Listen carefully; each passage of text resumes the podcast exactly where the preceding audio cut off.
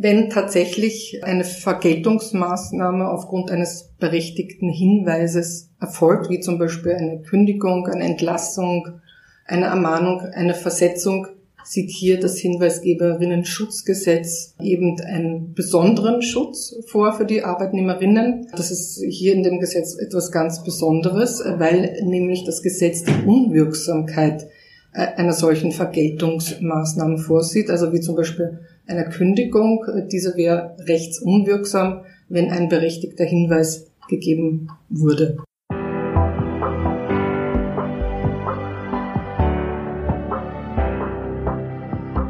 Willkommen bei Breakfast Briefings, dem Management-Podcast von Business Circle. Erleben Sie Persönlichkeiten, die Sie inspirieren, bereichern und Ihr Fachwissen mit Ihnen teilen, weil Wissen verbindet. Sie kennen sicher Edward Snowden, den ehemaligen Mitarbeiter des US-Geheimdienstes NSA. Er gilt als der Aufdecker und seine Enthüllungen lösten tatsächlich eine allgemeine Debatte über den Schutz der Privatsphäre aus. Für Edward Snowden ist die Sache nicht ganz so gut ausgegangen. Er lebt immer noch im Exil und wird von den US-Behörden wegen Spionage und Diebstahls verfolgt. Seitdem hat sich aber viel getan, Stichwort Whistleblowing. Damit es nicht allen Aufdeckern so ergeht wie Snowden, gibt es mittlerweile Schutzmaßnahmen, zum Beispiel in Form der EU-Whistleblowing-Richtlinie. In Österreich wurde diese Richtlinie durch das Hinweisgeberinnen-Schutzgesetz umgesetzt. Es soll Hinweisgeber oder Hinweisgeberinnen vor Repressalien und Diskriminierung oder auch Kündigung schützen. Wie es damit aussieht und wie der aktuelle Stand der Umsetzung in Österreich ist, wollen wir heute in unserem Podcast besprechen. Und ich freue mich, dass ich heute bei den Experten zu diesem Thema zu Gast sein darf, nämlich bei PwC Legal und PwC Forensic. Und ich darf begrüßen Frau Dr. Nathalie Alon, Frau Dr. Ursula Roberts, Herrn Magister Alexander Keindl und Herrn Patrick Göschel. Hallo und herzlich willkommen. Vielen Dank. Ich habe es ja bereits im Intro angesprochen. Ähm, es gibt diese EU-Richtlinie und auf nationaler Ebene die Umsetzung durch das Hinweisgeberinnen-Schutzgesetz. So viel jetzt einmal zu diesen ganzen formalen Dingen. Wie ist denn der aktuelle Stand der Dinge und wir, wo stehen wir denn da gerade? Genau, also die Umsetzung der EU-Richtlinie hätte eigentlich bis 17. Dezember 2021 schon erfolgen sollen. Allerdings kam es da zu einigen Verzögerungen und jetzt im Jahr 2023 ist es soweit, dass auch gegen einzelne national, also EU-Mitgliedstaaten auch Vertragsverletzungsverfahren bereits eingeleitet worden sind. Österreich hat aber es geschafft, zumindest im Jahr 2023, letztendlich dann das Hinweisgeberinnen-Schutzgesetz, Sie haben es gerade gesagt, HGG kurz abgekürzt, zu verabschieden und soweit ist es seit Februar 2023 auch in Kraft. Also brandaktuell könnte man sagen. Brand, brandaktuell. Es ist vielleicht, also allein der Name ist schon ein bisschen sperrig, wie ich finde, Hinweisgeberinnen-Schutzgesetz. Wie kann man sich das jetzt in der Praxis vorstellen? Also angenommen, ich bin eine Aufdeckerin und weise auf eine Korruption in meinem Unternehmen hin. Also da möchte ich jetzt bitte keinen Konnex zu meinem derzeitigen Arbeitgeber herstellen. Das ist jetzt einfach nur ein praktisches Beispiel, damit man sich das ein bisschen plakativer vorstellen kann. Was passiert dann? Was passiert mit mir als Aufdeckerin und was passiert mit dem oder im Unternehmen eigentlich noch viel wichtiger? Es ist einmal zuerst wichtig festzustellen, ob das Unternehmen überhaupt eine Verpflichtung zum Beispiel hat, einen internen Meldekanal, so nennt es das Gesetz, einzurichten. Und um so einen internen Meldekanal einrichten zu müssen oder verpflichtet zu sein, sind Unternehmen und juristische Personen des öffentlichen Rechts eben mit mindestens 250 Mitarbeiterinnen bis 25. August 2023 und Unternehmen ab 50 Mitarbeitern oder Mitarbeiterinnen dann ab Dezember 2023 verpflichtet, einen so einen internen Meldekanal, also dementsprechend die Möglichkeit für Hinweisgeber intern im Unternehmen sich zu melden einzurichten. Das ist vielleicht einmal ganz grob vorab zu sagen. Genau. Weiters, wer ist überhaupt geschützt? Da geht es um Hinweisgeberinnen, die aufgrund eben laufender oder auch schon äh, früherer beruflicher Verbindungen eben gewisse Hinweise gesammelt haben bzw. melden möchten. Nämlich einerseits Arbeitnehmerinnen, überlassene Arbeitskräfte, Bewerberinnen, Volontäre und Volontärinnen, selbstständige Erwerbstätige, aber natürlich auch Leitungsorgane, und Subauftragnehmer oder Auftragnehmerinnen und Lieferanten. Das auch ziemlich ähm, ja, sehr weit umfasst, die möglichen Hinweisgeber. Sie haben den internen Meldekanal angesprochen. Da würde mich interessieren, wie kann man sich das so vorstellen? Also ist das jetzt eine E-Mail-Adresse? Ist das eine Geheimnummer? Oder, oder es ist ja eigentlich sehr vertraulich alles? Genau, also das Gesetz äh, definiert oder ermöglicht es Hinweisgebern, eine Meldung über diesen internen Meldekanal abzugeben und der soll entweder mündlich oder schriftliche Hinweise zulassen oder auf beide Varianten. Das Gesetz definiert aber nicht, welches, ob ein spezielles System implementiert werden muss oder auf welche Art oder dieser interne Meldekanal implementiert gehört. Natürlich ist auf Themen, und Sie haben es gerade angesprochen, der Vertraulichkeit strikt Bedacht zu nehmen. Somit ist zum Beispiel auch eine Zugriffsbeschränkungen definitiv zu implementieren, um auch das Need-to-Know-Prinzip, das auf den Datenschutz äh, ja, vertraut ist oder inhärent ist, ähm, ja, weitestgehend zu sichern. Passiert das eigentlich in der Praxis öfters, dass man es anonymisiert macht? Auch da hat der Gesetzgeber nicht verpflichtend festgehalten, dass eine anonyme Hinweisgebung stattfinden muss oder dass die Möglichkeit gegeben sein muss, dass anonyme Hinweise einzugehen haben. Aber natürlich kennen wir es aus der Praxis, dass viele Hinweise auch anonym eingehen. Dementsprechend raten wir oder sehen wir es auf jeden Fall als gute Investition auch fürs Unternehmen, eine, ein Whistleblowing-System bereitzustellen, das auch anonyme Hinweisabgabe ermöglicht, zum Beispiel über eine Plattform, über eine Maske, wo dann wirklich nur die Kennnummer weitergegeben wird und der Hinweisgeber sich dann mit dieser Kennnummer einmelden kann, um eben seinen, den Prozess des Hinweises weiter zu verfolgen. Jetzt haben Sie erwähnt, es gibt den internen Meldekanal. Wenn es intern gibt, gibt es wahrscheinlich auch extern. Genau, es gibt auch den externen Meldekanal. Und natürlich ist es für die Unternehmen selbst äh, von Vorteil, wenn die Hinweisgeber zuerst zum internen Meldekanal gehen, um gewisse Hinweise abzugeben. Denn der externe Meldekanal ist beim Bundesamt für Korruptionsbekämpfung und Korruptionsprävention angesiedelt. Vielleicht nur ganz kurz, der Gesetzgeber hat hier auch keinen Vorrang implementiert oder eine Reihenfolge zwischen den Meldekanälen. Er hat einen gewissen Anreiz zur Bevorzugung vom internen Meldekanal festgelegt. Klar, weil das für die Unternehmen natürlich auch von Vorteil ist, die Hinweise intern aufzuklären um so Reputationsschäden eben auch vorzubeugen, die möglicherweise durch den externen Meldekanal dann oder durch die Meldung des Hinweises an den externen Meldekanal schwerer ähm, einzugrenzen sind. Ist es dann vor allem bei Unternehmen mit weniger als 50 Mitarbeiterinnen notwendig, dass man diesen externen Kanal äh, in Anspruch nimmt? Weil sie sind ja nicht verpflichtet, einen internen Kanal einzurichten dann ist klarerweise der Weg zum externen Meldekanal eröffnet. Ja, zum Beispiel bei Einzelunternehmen. Mhm. Ja. Wie schauen dann so diese nächsten Schritte aus? Also was muss man, was, wie geht's dann weiter? Dann ist die Meldung eingegangen. Also vielleicht, wenn man so diesen Prozess wirklich durchspielt, die Meldung ist eingegangen und was passiert dann? Die Meldung ist eingegangen und dann gibt es einige Rückmeldungs, Rückmeldungsverpflichtungen. Dementsprechend auch wieder der Hinweis, System würden wir klar empfehlen, um eben diesen Rückmeldungsverpflichtungen, das ist innerhalb von sieben Tagen, ist dem Hinweisgeber Rückmeldung zu geben, dass der Hinweis eingegangen ist. Das ist natürlich angenehm oder einfacher zu gestalten, äh, wenn es automatisiert erfolgt, als wenn manuell jeden Hinweisgeber äh, ja, benachrichtigt werden muss, dass, ein, dass der Hinweis eingegangen ist. Eine zweite Verpflichtung gibt es dann auch noch nach drei Monaten, nachdem der Hinweis eingegangen ist, nämlich ist da dem Hinweisgeber mitzuteilen, sind Folgemaßnahmen ergriffen worden, sind keine Folgemaßnahmen ergriffen worden und aus welchem Grund sind keine Folgemaßnahmen ergriffen worden. Wie könnten denn so Folgemaßnahmen ausschauen? Jetzt bin ich neugierig und frage danach, weil das interessiert mich jetzt persönlich. Also Folgemaßnahmen könnten natürlich auch sein, wenn sich der Hinweis als stichhaltig herausstellt, ja, dass man eine interne Untersuchung äh, beauftragt ähm, oder, oder anstößt. Das kann zum Beispiel die interne Revision machen oder der Compliance Officer oder man kann es auch an der Rechtsanwaltskanzlei oder Forensiker äh, auslagern. Und da ist immer wichtig, dann sich den Hinweisgeberbrief anzuschauen, welche Themenbereiche sind dort drinnen, das mal aufzuteilen, welche Hinweise gibt es, ist ein Hinweis, sind es unterschiedliche Projekte, sehr breit, ja, mal zu strukturieren, was ist der Hinweis eigentlich, ja.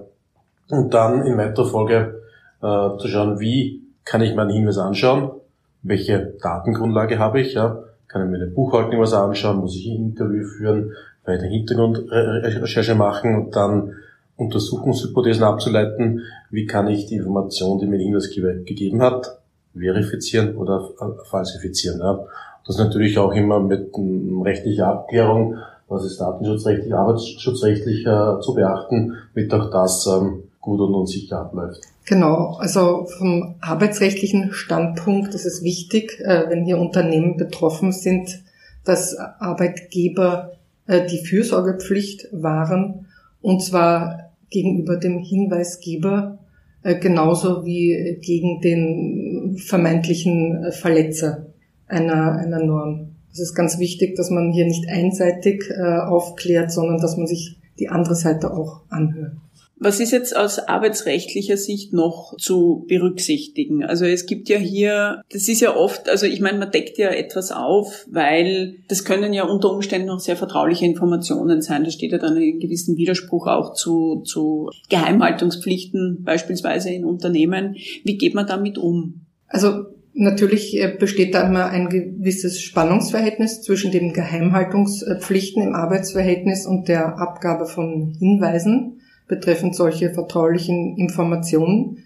Äh, das Gesetz, das äh, Hinweisgeberinnen-Schutzgesetz sieht hier eine Befreiung von gesetzlichen und vertraglichen Geheimhaltspflichten vor, äh, wenn Whistleblower eben einen berechtigten Hinweis geben und sie einen hinreichenden Grund eben zur Annahme hatten haben, dass der Hinweis notwendig ist, um eben eine Rechtsverletzung aufzudecken oder zu verhindern. Hat es denn irgendwelche Konsequenzen für den, für den Whistleblower selbst? Also muss der dann im nächsten Schritt mit der Kündigung rechnen? Also wenn tatsächlich äh, eine Vergeltungsmaßnahme aufgrund eines berechtigten Hinweises erfolgt, wie zum Beispiel eine Kündigung, eine Entlassung, eine Ermahnung, eine Versetzung, sieht hier das Hinweisgeberinnen-Schutzgesetz eben einen besonderen Schutz vor für die Arbeitnehmerinnen. Das ist hier in dem Gesetz etwas ganz Besonderes, weil nämlich das Gesetz die Unwirksamkeit äh, einer solchen Vergeltungsmaßnahme vorsieht, also wie zum Beispiel einer Kündigung. Diese wäre rechtsunwirksam, wenn ein berechtigter Hinweis gegeben wurde. Aber wenn man jetzt so sich das überlegt, also ich bleibe jetzt bei meinem Beispiel, ähm, ich decke in dem Unternehmen, in dem ich angestellt bin, etwas auf. Also Freunde, so wirkliche Freunde mache ich mir damit nicht wirklich, oder? Also da wird es vielleicht andere Gründe geben, warum ich dann nach einiger Zeit das Unternehmen verlassen werde. Also wie gesagt, das Gesetz wurde ja oder auch die Richtlinie äh, deswegen implementiert oder umgesetzt, um eben Hinweisgeberinnen zu schützen. Ja, und auch natürlich dadurch auch, weil sie einen besonderen Schutz bekommen, zu ermuntern, Hinweise zu geben. Und alles, was im Zusammenhang steht, ja, ähm, mit, mit diesem Hinweis und einer möglichen Vergeltungsmaßnahme ist eben geschützt. Ja. Das heißt, wenn auch äh, nicht gleich zeitnah eine Maßnahme gesetzt wird, eine Vergeltungsmaßnahme, ja, sondern vielleicht erst ein paar Wochen oder Monate später, aber es lässt sich nachweisen, dass äh, diese Vergeltungsmaßnahme aufgrund des Hinweises gesetzt wurde, dann äh, ist das eben im Schutzbereich der, der Norm. Und äh, es sieht hier das Gesetz auch eine Beweiserleichterung vor. Genau, weil natürlich in der Praxis ist das ja oft auch sehr schwierig, dann für die HinweisgeberInnen nachzuweisen, dass überhaupt eben eine Vergeltungsmaßnahme als Reaktion auf den Hinweis auch erfolgt ist, weil es natürlich oft auch dann keine konkreten Unterlagen oder sonstige Beweise gibt, die das jetzt eben dokumentieren würden.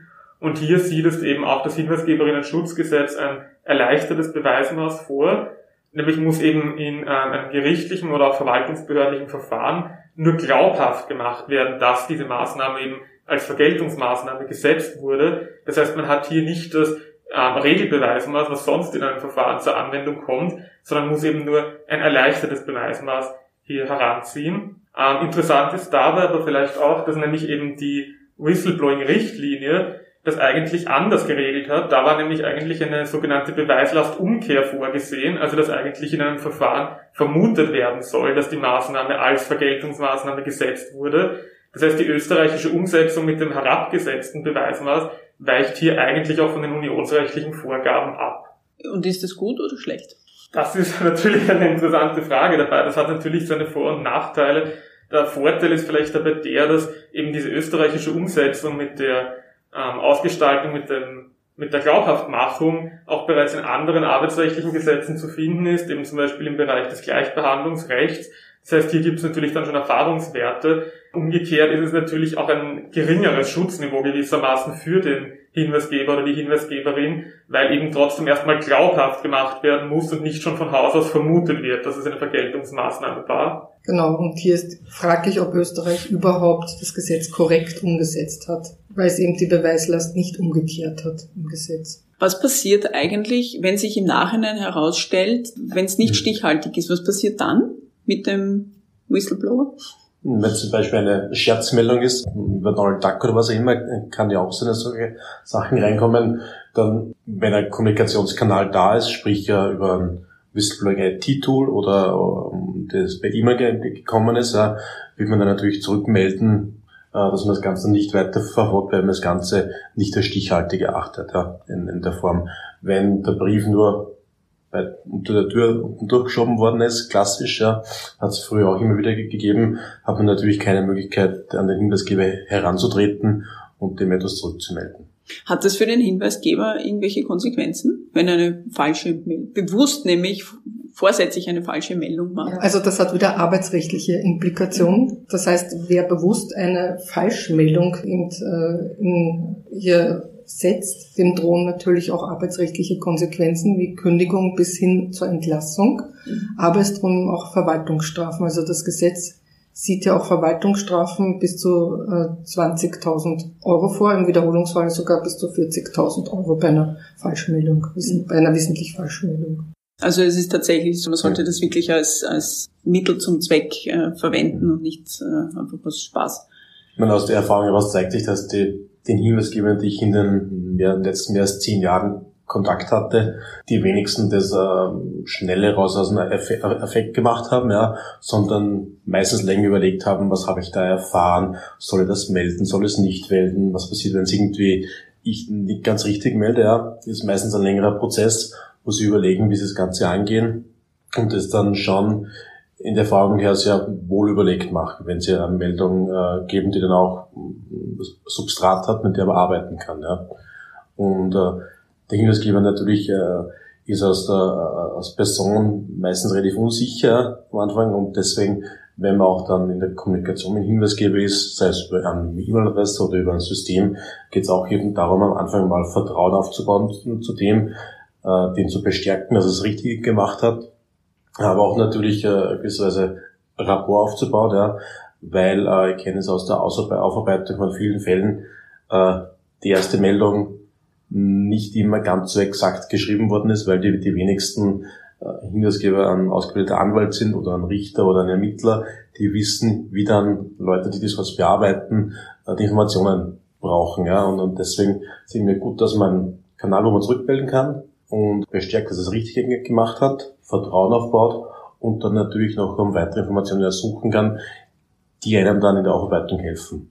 Das heißt, weitere Details zu einer Rechnung, zu einem Projekt etc. Oder auch, dem gibt es auch die Möglichkeiten, zum Beispiel Dokumente hochzuladen, ja, auf die man sich dann in einen weiteren Untersuchungsschritt wieder berufen kann. Ja. Mhm. Also der Hinweisgeber ist dann auch wirklich aktiv einbezogen in weiterer Folge. Wenn ein Kommunikationskanal vorhanden ist, mhm. wie zum Beispiel über so ein bisschen IT-Tool, mhm. wie, wie wir es nennen, das ist wichtig und äh, wichtig ist auch noch, dass der Hinweisgeber auch schon ist keine Blackbox ist, ja, dass der weiß, wenn ich da was, was einmelde, was passiert da mit meiner Meldung überhaupt. Äh, weil äh, damit einfach die, das Vertrauen quasi aufgebaut wird und auf vertrauensbildende Maßnahmen gesetzt werden. Ein ganz großes und meiner Meinung nach auch sehr, sehr wichtiges Thema, äh, spätestens eigentlich seit der Datenschutzgrundverordnung, äh, die 2018, glaube ich, in Kraft getreten ist. Ähm, wie sieht's denn mit dem Datenschutz aus? Ja, es ist ein sehr, sehr wichtiges Thema, auch für das Hinweisgeberinnenschutzgesetz. Vielleicht nur ganz kurz, da ist wichtig eben auch zu beachten, dass einige Unternehmen, das kennen wir auch von unserer Beratung, nicht nur ein Whistleblowing-System implementieren jetzt nur für den gesetzlichen Anwendungsbereich, der ja relativ eng ist, sondern für einen erweiterten Anwendungsbereich, so dass jeglicher Hinweis, der eigentlich im Unternehmen gemeldet wird, in diesem Whistleblowing-System oder auf der Plattform eingehen kann. Dementsprechend ist natürlich auch datenschutzrechtlich zu fragen, okay, was ist zu beachten datenschutzrechtlich, wenn ich innerhalb des Gesetzes bin, beziehungsweise mich im Anwendungsbereich des Gesetzes befinde und was ist zu beachten, wenn ich außerhalb des Gesetzes mich befinde. Zum Beispiel, ganz wichtig, die Betroffenenrechte. Der Gesetzgeber vom Hinweisgeberinnenschutzgesetz hat nämlich das Spannungsverhältnis zwischen der Datenschutzgrundverordnung, nämlich entsprechend derer nicht nur der Hinweisgeber selbst, sondern auch natürlich Personen, die in dem Hinweis vorkommen, wie Zeugen oder auch Beschuldigte, also andere Personen, die einfach von Hinweisgeber genannt werden in dem Hinweis. Äh, insofern hätten die auch das Recht auf Information, das Recht auf Auskunft, welche personenbezogenen Daten eigentlich über sie verarbeitet werden, nach der Datenschutzgrundverordnung. Dieses Spannungsverhältnis wurde jetzt ein bisschen aufgelöst durch den Gesetzgeber, weil er gesagt hat, ja, das würde aber das Ziel und Zweck des Gesetzes konterkarieren quasi wenn diese Auskunft sofort an, die, an jegliche Personen erteilt wird, die in diesem Hinweis genannt werden. Dementsprechend sind diese betroffenen, ja, betroffenen Rechte ausgesetzt, solange es eben dem Ziel und den, das Ziel und dem Zweck des Hinweisgeberinnen-Schutzgesetzes dient und sozusagen zu einer Verhinderung von einer möglichen Bearbeitung des Hinweises kommen sollte. Was muss man denn bezüglich der Dokumentation von den Hinweisen, die eingehen, äh, berücksichtigen? Gibt es da irgendwelche Richtlinien oder irgendwelche Vorgaben? Also ganz bestimmt gibt es welche. es gibt einige, aber insbesondere ist natürlich auch bei mündlichen Hinweisen und wie schon vorher gesagt, muss es eben mündlich oder schriftlich möglich sein, die Hinweise abzugeben oder in beiden Formen. Und bei den mündlichen Hinweisen Natürlich kann erst nach der Einwilligung des Hinweisgebers eine Dokumentation stattfinden, ganz klar nach den äh, datenschutzrechtlichen Bestimmungen, auch die bis jetzt gelten und weiterhin gelten. Ähm, klar kann ein gewisses Memo verfasst werden ähm, über, diese, über dieses telefonische Gespräch, aber ganz wichtig ist auch nämlich ein vertrauliches und sicheres System zu implementieren, äh, beziehungsweise ja, einen vertraulichen internen Meldekanal zu implementieren, sodass wirklich der Hinweisgeber sich auch ähm, ja, geschützt fühlt, wenn man das so sagen kann. Mhm. Also das höre ich jetzt aus dem Gespräch heraus. Vertrauen spielt tatsächlich eine sehr große Rolle. Ja. Und letztendlich, vielleicht ist das auch etwas, was ähm, ermutigen soll, auch andere, die vielleicht jetzt hier auch zuhören, ermutigen soll, äh, wirklich auch Hinweise stattzugeben. Ist das auch so eigentlich so ein bisschen ein, ein Hintergedanke dieser, dieser Richtlinie oder kann man das jetzt so vereinfacht gar nicht formulieren? Abseits von gesetzlichen Verpflichtungen jetzt vom HSG möchte ich ja, wenn ich ein Unternehmer bin und mein Unternehmen läuft etwas falsch, ja, äh, erfahren, dass etwas falsch läuft, damit dieser den Fortbestand des Unternehmens sichern kann. Ja, und das Fehlverhalten, was vielleicht schon einige Jahre hindurch tätig ist, das eben abstellen kann in die Richtung. Ja. Und ist es halt von Vorteil, wenn ich äh, das Hinweisgebersystem, das IT-Tool oder auch früher was man eben auch der Postkasten, den es gegeben hat, ja, schon so platziere, ja, dass die Mitarbeiter und die, den die adressieren möchte, ja, äh, das, das mitkriegen. Ja? Also nicht äh, im Postkasten unter der Stiege irgendwo im Keller aufhängen, ja? sondern vielleicht das Whistling IT-Tool in eigener Rubrik auf der Website platzieren, wo auch dann, wie die Kollegin gesagt hat, auch äh, externe, sei es äh, Bewerber, ehemalige Mitarbeiter, Lieferanten, Subunternehmer, eben auch darauf zugreifen kann. Und das aber gleichzeitig auch kommunikativ zu begleiten, dass einerseits Whistleblowing oder einen Hinweis abgeben nicht mit äh, Vernaderung oder Spitzelei oder irgendwas äh, verbunden wird, sondern dass positiv konnotiert wird. Andererseits äh, zu zeigen, dass wenn ich Hinweis abgebe, was passiert dann? Ne? Soll keine, keine Blackbox sein, da gibt's halt die Whistleblowing Officer, ein, zwei, drei Leute im, im Unternehmen, äh, die, das, die das bearbeiten. Sollten keine Gründe gegensprechen, kann man die natürlich auch namentlich äh, be bekannt machen und dass dann die Personen wissen, okay, wenn das ich da mir abgebe, dann werden das der Max Meyer und die Frau Huber äh, bearbeiten und dann natürlich dann kann der Hinweisgeber auch sehen, persönlich mal, hingehen, ja, wenn das notwendig sein, sein sollte. Und äh, da ist auch noch wichtig, unter Turn from the Top, Turn from the Middle, ja, dass natürlich auch die Unternehmensleitung, das Top-Management, aber auch natürlich das äh, Mittelmanagement und auch Stakeholder im Unternehmen, Stichwort der Betriebsrat, äh, da auch gut abgeholt werden und mit an Bord sind und ein, ein Fürsprecher für das Thema sind. Und auch, äh, was soll der Outcome sein, die Speak-up-Kultur, wie man so sagt, äh, die soll gefördert werden, dass eben die Leute ermutigt werden, Fehlverhalten zu melden. Mhm. Kann man die sonst noch auf irgendeine Art und Weise fördern? Also man kann immer darauf hinweisen und sagen und plakativ die Box irgendwo aufstellen, wenn wir jetzt schon bei der Whistleblowing-Box bleiben. Aber ermutigt man dann wirklich die Leute dazu? Oder? Es hängt sehr viel von der Kultur im Unternehmen ab. Wir hatten vor ein, ein paar Wochen einen, so einen Business Breakfast bei uns und haben die, die Teilnehmer gefragt in so einer äh, äh Slider-Umfrage, ja, wo sie halt die größten Herausforderungen sehen. Und da kam heraus, dass mehr als 50 Prozent das in der Speak-up-Kultur gesehen haben. Ja. Ist jetzt keine Sache, wo jetzt am Anfang mal ein Plakataufhänger und ein E-Mail versende und dann passt es. Dann muss ich kontinuierlich daran arbeiten. Ja. Und auch natürlich schauen, wenn ich Unternehmen habe, wo jetzt nicht alle Mitarbeiter ein Laptop und ein Handy haben, ja, wie kann ich bei einem Handelsunternehmen, wo die Mitarbeiter äh, in der Filiale stehen und Sachen verkaufen, ja, wie kann ich die erreichen, ja und auch schauen, was ist im Unternehmen schon vorhanden. Vielleicht gibt es eine interne Kommunikationsabteilung mhm. und was funktioniert im Unternehmen gut. Andererseits und äh, dann, aber auch wenn dann mal was eingeht, dann sollte es auch äh, natürlich objektiv und rasch äh, bearbeitet werden. Bleiben wir noch äh, kurz bei der Kommunikation. Was muss man denn äh, bei der Kommunikation mit den Hinweisgebern berücksichtigen? Gibt es da irgendwelche Anforderungen? Hinweisgeber, wenn ein Hinweis reinkommt, es gibt gesetzliche Fristen mit den sieben Tagen genau, die. und die drei Monate, wo man dann äh, auch den Hinweis wieder, Hinweisgeber wieder informieren sollte. Ja. Ähm, es ist aber so, wenn der Hinweis reinkommt, sollte man schnell sein, dass man den Hinweisgeber zurückantwortet, den, den Eingang bestätigt, meinerseits die gesetzlichen Pflichten auch zu erfüllen, aber auch, wie ich vorhin schon kurz genannt habe, äh, nach Möglichkeit eine Beziehung aufbaue, damit ich von dem Hinweisgeber noch mehr Informationen erhalten kann, die ich, wenn es relevant ist und stichhaltig ist, dann noch in meiner Aufarbeitung bearbeiten kann. Ja.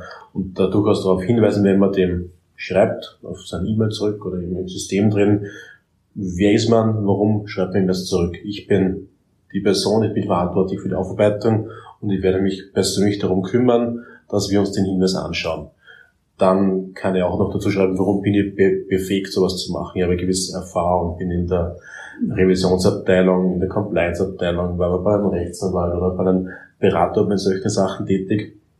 Den Hinweis will eine Sicherheit geben, damit er jetzt quasi weiß, okay, der Hinweis ist jetzt in guten Händen und der wird jetzt professionell und objektiv aufgearbeitet. Und auch da, darauf hinweisen, dass äh, natürlich das Ganze, ähm, die Anonymität geschützt bleibt, das vertraulich ist was natürlich auch dann gemacht werden muss und nicht nur gesagt werden sollte. Ähm, und äh, äh, kann man auch anbieten, zum Beispiel an, an, an, natürlich ein, ein persönliches Gespräch, wenn sich die Hinweisgeber eben da austauschen äh, möchte und äh, durchaus auch zeigen, dass man als Whistleblowing Officer selbst für, also für den Hinweisgeber da ist ja, mhm. und sich wirklich ernsthaft darum kümmert. Dann habe ich die Erfahrung gemacht, melden Hinweisgeber auch zurück und, und öffnen sich auch, damit sie halt mehr Informationen geben, die man braucht. Jetzt ist ja Österreich, also das höre ich so ein bisschen raus, eigentlich schon relativ weit in dieser nationalen Umsetzung dieser EU-Whistleblowing-Richtlinie. Wie sieht denn überhaupt im äh, internationalen Vergleich aus? Wo, wo stehen wir denn da? Ich würde sagen, Österreich befindet sich im Top-Mittelfeld, weil es gibt Vertragsverletzungsverfahren derzeit unter anderem gegen äh, Deutschland und anderen EU-Mitgliedstaaten die einfach die Umsetzungsfrist deutlich ähm, verpasst haben. Also dementsprechend haben wir, ja, haben wir schon einiges getan ähm, für die Implementierung oder für die Umsetzung der Richtlinie. Jetzt muss ich da noch einhaken, wenn Sie sagen, wir haben schon einiges getan. Das heißt, es gibt noch einiges zu tun. ja, sicher. Bis zum, ich meine, bis August beziehungsweise bis Dezember läuft jetzt die Frist zur Umsetzung von den internen Meldekanälen. Dementsprechend läuft wirklich die Zeit ähm, oder tickt die Uhr, weil die Zeit rennt schneller, als man denkt, wie wir das alle kennen. Und wir raten den Unternehmen dringend, sich jetzt darauf vorzubereiten, auf die Implementierung von so einem internen Meldekanal, sofern sie davon natürlich betroffen sind ähm, und zur Einrichtung verpflichtet sind. Genau, das ist jetzt vielleicht auch ein bisschen aus der beratenden Ecke interessant. Äh, also wenn jetzt ein Unternehmen zu Ihnen kommt und sagt, da Richtlinie, ich habe keine Ahnung, was soll ich machen. Ähm, wie, wie, sind, wie sind so die ersten Schritte, die Sie in Ihrer Beratungstätigkeit eigentlich auch machen? Ja, man setzt sich mit dem Unternehmen mal auf einen Workshop in der Art zusammen, äh, diskutiert, äh, fragt mal, was gibt schon im Unternehmen, gibt es mhm. vielleicht schon einen Postkasten, aber schon eine Erfahrung gesammelt mit dem Thema Whistleblowing oder vielleicht schon eine E-Mail-Adresse, wo ab und zu was, was reinkommen ist. Und dann sieht man sich an die rechtlichen Anforderungen was ist man überhaupt dazu verpflichtet, über 50 Mitarbeiter etc., wann muss man gewisse Sachen erfüllen und dann versucht man die Bedürfnisse vom Unternehmen auszuloten, wie wollen die das organisiert haben, wo soll das im Unternehmen angesiedelt sein, das ist jetzt nicht definiert, ob jetzt in der Rechtsabteilung, Personalabteilung, Revisionsabteilung oder Compliance äh, auch ist. Und wie wir unsere Kundenberater mit den vergangenen Jahren war eben das, dass wir dann eine Art Konzepte erstellt haben, wo einerseits äh, die rechtlichen Grundlagen definiert worden sind, sei es früher noch die EU-Richtlinie, jetzt eben das Hinweisgeberinnen-Schutzgesetz, dann die arbeitsrechtlichen Themen, die datenschutzrechtlichen Themen, aber natürlich auch äh, selektive gesellschaftsrechtliche Themen, wenn es eben darum geht, kommt der Hinweis rein, der Geschäftsführer betrifft, wie, welche Reportinglinien habe ich dann. Ja? Äh, soll dann der, der Whistleblowing Officer an den Aufsichtsratsvorsitzenden reporten, wenn es um den Geschäftsführer geht, nicht zum Geschäftsführer direkt. Ja. Also das sind so Sonderfälle, die man dann auch in einer Art Prozessbeschreibung eben schon festlegen sollte, wie man in solchen Fällen umgeht. Ja. Äh, ich vergleiche das gerne mit so einer Art Boxenstopp in der Formel 1.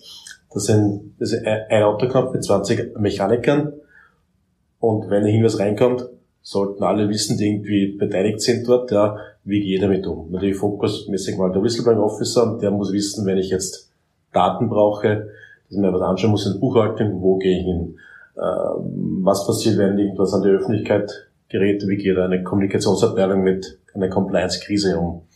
Und auch so, dass jeder Handgriff in dem Weg sitzen sollte. Es gibt immer viele Ungewissheiten, aber ich kann das Ganze mal durchdenken, wie ich mit solchen Sachen umgehe, ja. Mhm. Äh, in der Form und damit dann halt, wenn es wieder auf den Boxenstopp zurückkommen darf, äh, nicht das linke Vorderrad rechts hinten montiert wird und der Lollipop, wenn der sagt, das darfst du wieder Gas geben zum Sebastian Vettel, nicht zu früh sagt, gib Gas, wenn der Reifen noch nicht festgeht, so das, ja. Und so sollte es halt auch irgendwie so dann im Prozess der Bearbeitung von einem Hinweis äh, äh, definiert sein, ja. Sonderfälle gibt es immer, dass mal irgendwas nicht passt, ja. Ähm, aber im Endeffekt, wenn man sich das überlegt, sich vorbereitet, hat man in im Ernstfall was, an dem man sich anhalten kann. Also das klingt tatsächlich nach Arbeit, nämlich auch für das Unternehmen nach richtig viel Arbeit. Also allzu viel Zeit ist eigentlich nicht mhm. mehr. Das heißt, spätestens, äh, spätestens nach Veröffentlichung dieses Podcasts sollten alle Unternehmen mit mehr als 50 Mitarbeiterinnen drauf schauen, eine mhm. interne äh, Whistleblower-Richtlinie zu implementieren in dem Unternehmen. Ja. Wichtig ist auch da immer, äh, auch so Stakeholder abzuholen.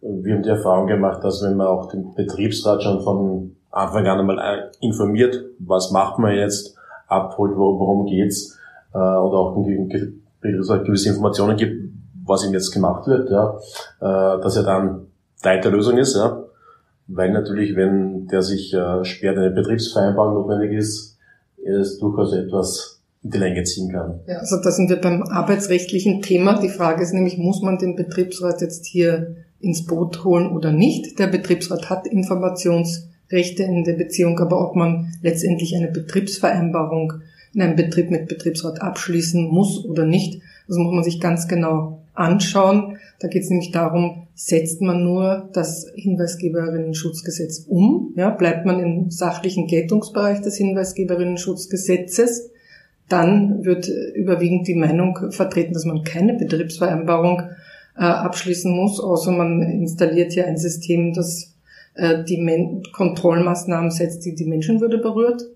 Äh, geht man aber über den Geltungsbereich dieses Gesetzes hinaus und äh, regelt auch Materien, ja, die im Gesetz nicht geregelt sind. Das ist nämlich auch sehr interessant, dass manche wichtigen Materien im Gesetz gar nicht geregelt wurden. Zum Beispiel das gesamte Arbeitnehmerinnen-Schutzgesetz ist nicht im Gesetz geregelt worden. Das heißt, äh, Verletzung der Arbeitszeit, Diskriminierungstatbestände, sexuelle Belästigung. Das ist im HGG alles nicht geregelt. Wenn man das aber in seinem Whistleblowing-System regeln möchte und die Mitarbeiterin auch noch auffordert äh, zu melden, dann wird überwiegend in der Lehre die Meinung vertreten, dass hier eben auch der Betriebsrat äh, gefragt werden muss und hier auch eine Be äh, Betriebsvereinbarung mit dem Betriebsrat notwendig ist mhm. und abgeschlossen werden muss.